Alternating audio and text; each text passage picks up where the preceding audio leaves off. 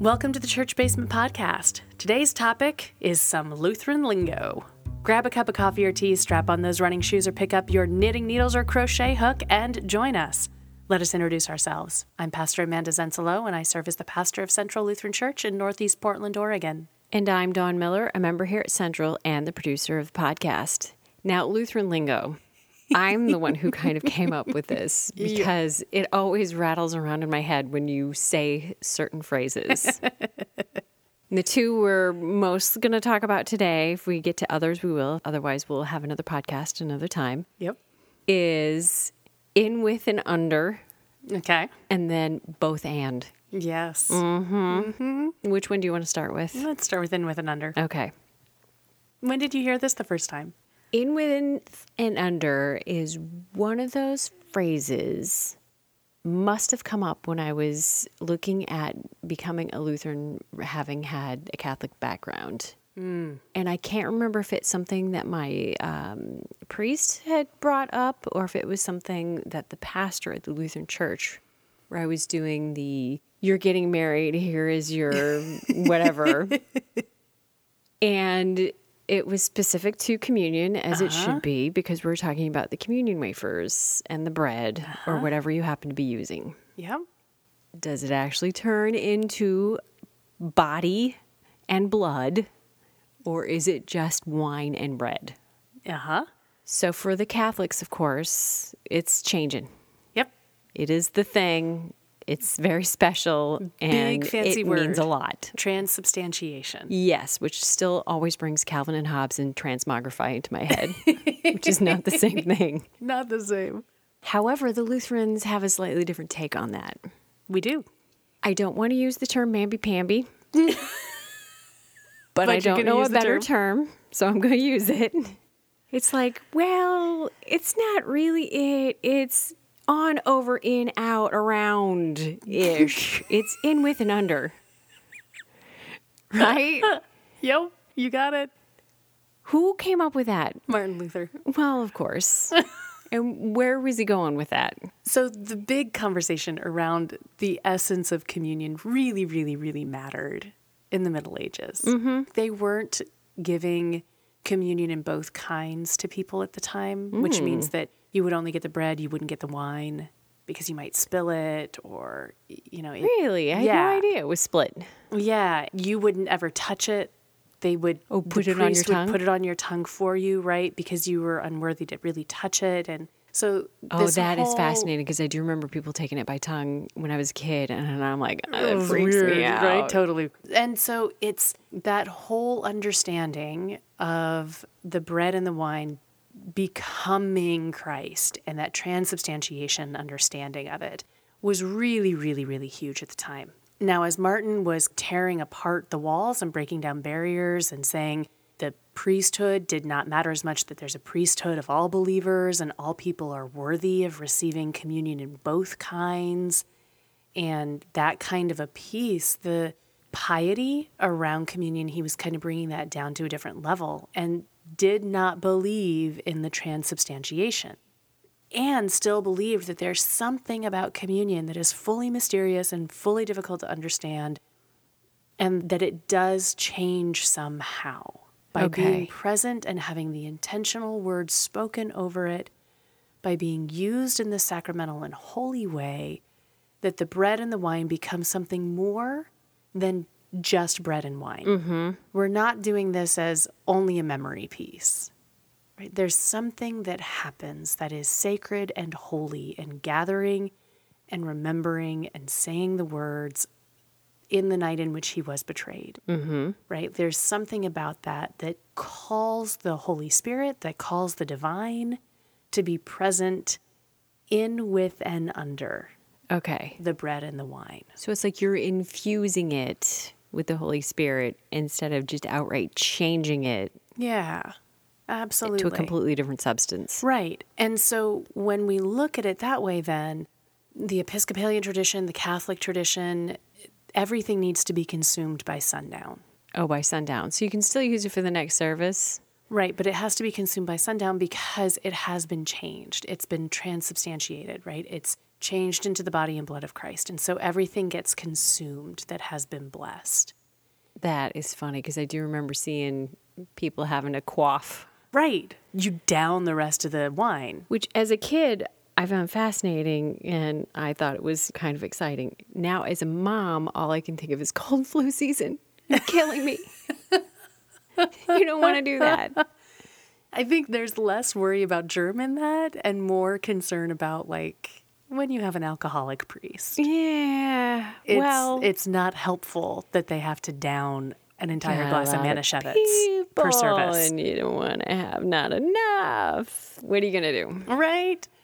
In our tradition, because the holiness gets infused in the presence of the community and in the being present around the table together, when the elements are finished, when the service is over, we can return those elements to the earth. We don't have to actually consume them all on that day. We can take and put them outside. We can pour it into the ground. We can, You can't just save it for later? you can. I There's it- no there's no like hocus lightning go that's back. gonna. There's, no, no, li- mischief managed. there's no mischief managed. What? There's no. There's no lightning that's gonna strike you. Okay. And to be respectful of the holiness, it's nice to Sure. return it to the earth or to share it out and have people eat it or those kinds of pieces. Okay. It doesn't all have to be eaten or drank by a human person. Okay. And the idea of this, the holiness being in, with, and under, is that kind of idea, this infusion, this within the bread and with the bread and wine and under it somehow, like in mm-hmm. all ways, kind of that Celtic blessing idea, where a Celtic blessing often talks about Christ in front of and behind, to the right and to the left, above and below Okay. like a fully encompassing around three dimension of an individual. It's that kind of understanding that the bread and the wine, it's more than just bread and wine, and all around it, there is a holiness to that. How do you explain it to someone who isn't necessarily churchy churched? And I could get in a lot of trouble for putting it this way. But if I think of something like the apple pie that my mom made when I went home, Okay. and the way in which she pours herself into making that and the the generations that come into making that pie crust and then the gathering around the table that pie becomes holy. Okay. right? There's something that is holy about that. Not because there's been any prayer literally infused into the pie. Or the pie has changed into something. or the pie has changed into something, but because of the history, because of the gathering of the people, because of the rituals of the action, that pie becomes holy and sacred. And at a whole 10 steps higher level, that's what happens at the communion table. okay. And it's really hard to describe. And I think that that's one of the things Lutherans are really bad about talking about the Holy Spirit, and yet we're really good at living in the mystery of the Holy Spirit, Okay. right? We don't know how to talk about it, we don't know how to explain it. And at the same time, we come up with things like in, with, and under the bread and the wine, mm-hmm. Christ truly abides, right? Because it's a Holy Spirit thing. We don't really actually get it, and we're not going to get it. And at the end of the day, I think part of the beauty of the Lutheran theology that comes out in some of our lingo is that we're not going to get it. That there's going to be a little bit of mystery about this, and not the kind of mystery that is transubstantiation, but just that infusion of holiness. Mm-hmm. And that's okay. And that's okay. Is in with and under as a phrase only used with the communion, or is there some other aspect that it's also applied to? It's specifically referencing part of the confessions that Martin Luther wrote about our understanding of communion in response to the Catholic Church and Martin Luther and the Apologists, so Melanchthon. So the church establishers of the confessions, they wrote that. That is in our confession book Okay. in our understanding of what communion is. It was in response to the Catholic Church at the time saying that you don't believe in transubstantiation, you don't see communion as holy. How do you even think that God and Jesus are present in that. And Melanchthon and Luther wrote back this piece. And so the in, with, and under phrasing comes out of those particular documents. Okay. And it's specifically regarding communion. All right, excellent. Okay, then the second one is both and. And I'm not even sure if this is so much Lutheran lingo or if this is Pastor Amanda lingo. but this is one that I have noticed that when I ask you certain questions that you think is going to be either or, it always ends up as a both and. so, can you tell me what are the roots of the both and? yes. I don't know if this is specifically Lutheran lingo or not myself. It is certainly my lingo. Well, I have adopted it a few times, so I'm just going to throw that out there too. It's great, right? So you have this kind of dynamic in our world of either or. Mm-hmm. And what I love is that Pick a side, make a choice. Right, right. Don't sit in the middle of the fence. No. Like black and white, right? And I love Lutheran theology because we get to live in the gray. And That's where it's coming from. that's then. where it's coming from. And we don't often say either ors. We Lutherans often talk about things in a both and kind of way.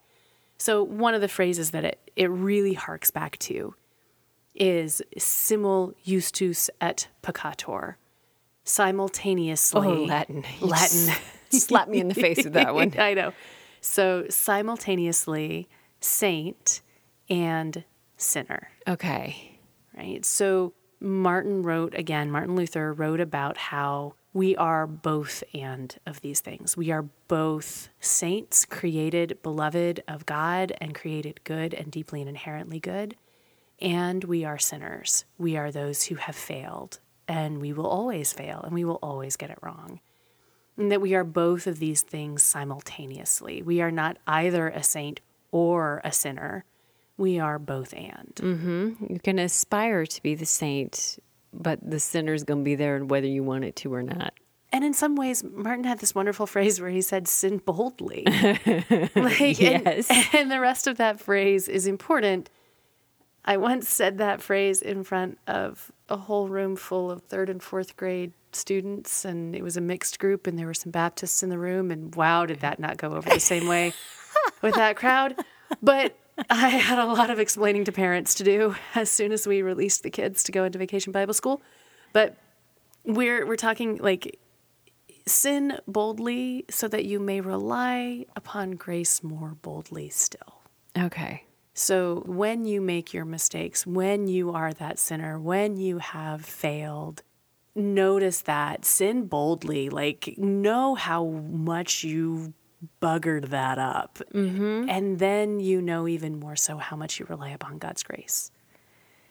And what a gift God's grace is. What a tremendous and extraordinary thing is that God sees you as a saint in the same moment that you are such a sinner, that you miss the mark so greatly, that God can still love you and still holds you. And so it's that juxtaposition, it's that tension. And the way that I came to explain that to myself going through seminary and all those mm-hmm. is to say it's a both and thing. It's not that you are unworthy or loved. You are both, yep, totally unworthy and totally loved. So it's not the cop out that it can sometimes seem to be. I mean, I think people It's can more use it that way. Well, yeah, but the spirit of the thing is the inclusivity. It is the Yeah. it is the gray as you were talking Yeah. about. And when we encourage ourselves to be in that both and rather than either or, I think it can be harder Oh, totally. because it's messier. Right? It's a lot messier to hold two things in tension rather than to let go of one and claim only one thing. So I am both a really good shot with a gun and know how to handle myself around firearms, Uh-huh. and I am someone who believes in sensible gun control. Okay. right? I am both of those things. Now, I could, because it feels really disconcerting, try to abandon the fact that I have enjoyed target practice in my history and have handled many different firearms and know my way around a gun. I could ignore that. I could cut that part of myself out and just focus on gun control in our current context. Which is what it seems like the choice is. right? Or I could completely avoid the conversation of gun control because I know my way around a firearm. And my family has deep roots with firearms. And so I could completely avoid the conversation. Or, right? Yeah. Well, I can step into both of those things holding intention that, yeah, I have done these things and I have participated in this gun culture. And I think that we need more sensible gun control laws. the piece that seems to be missing for us today, I don't know if it's necessarily a Lutheran thing, if it's a society thing, the both and being able to look at both sides and have a discussion about it instead of the either or. And you the- have to pick one or the other. you can't go down the middle. sometimes- Sometimes, though, while holding that both and tension, you still got to come down strong on one side. Well, yeah. Right. Like, I mean, I don't think that we can say, well, we should all just be willing to hear both sides and you can be a white supremacist and a good person. But it starts to encourage a dialogue. right. right. At some point, you have to say the line of, this activity is not God's intention for the world. Mm-hmm. You are both simultaneously saint and sinner. Yep. And right now, I'm seeing a lot of your sinner, not so much of your saint. And I'm going to hold you accountable to societal norms and to guidelines that God has set to bring us to God's creation, the understanding of what I call God's kingdom, mm-hmm. right? Where all have enough and no one has too much, and this violence will cease, and those kinds of pieces. Mm-hmm.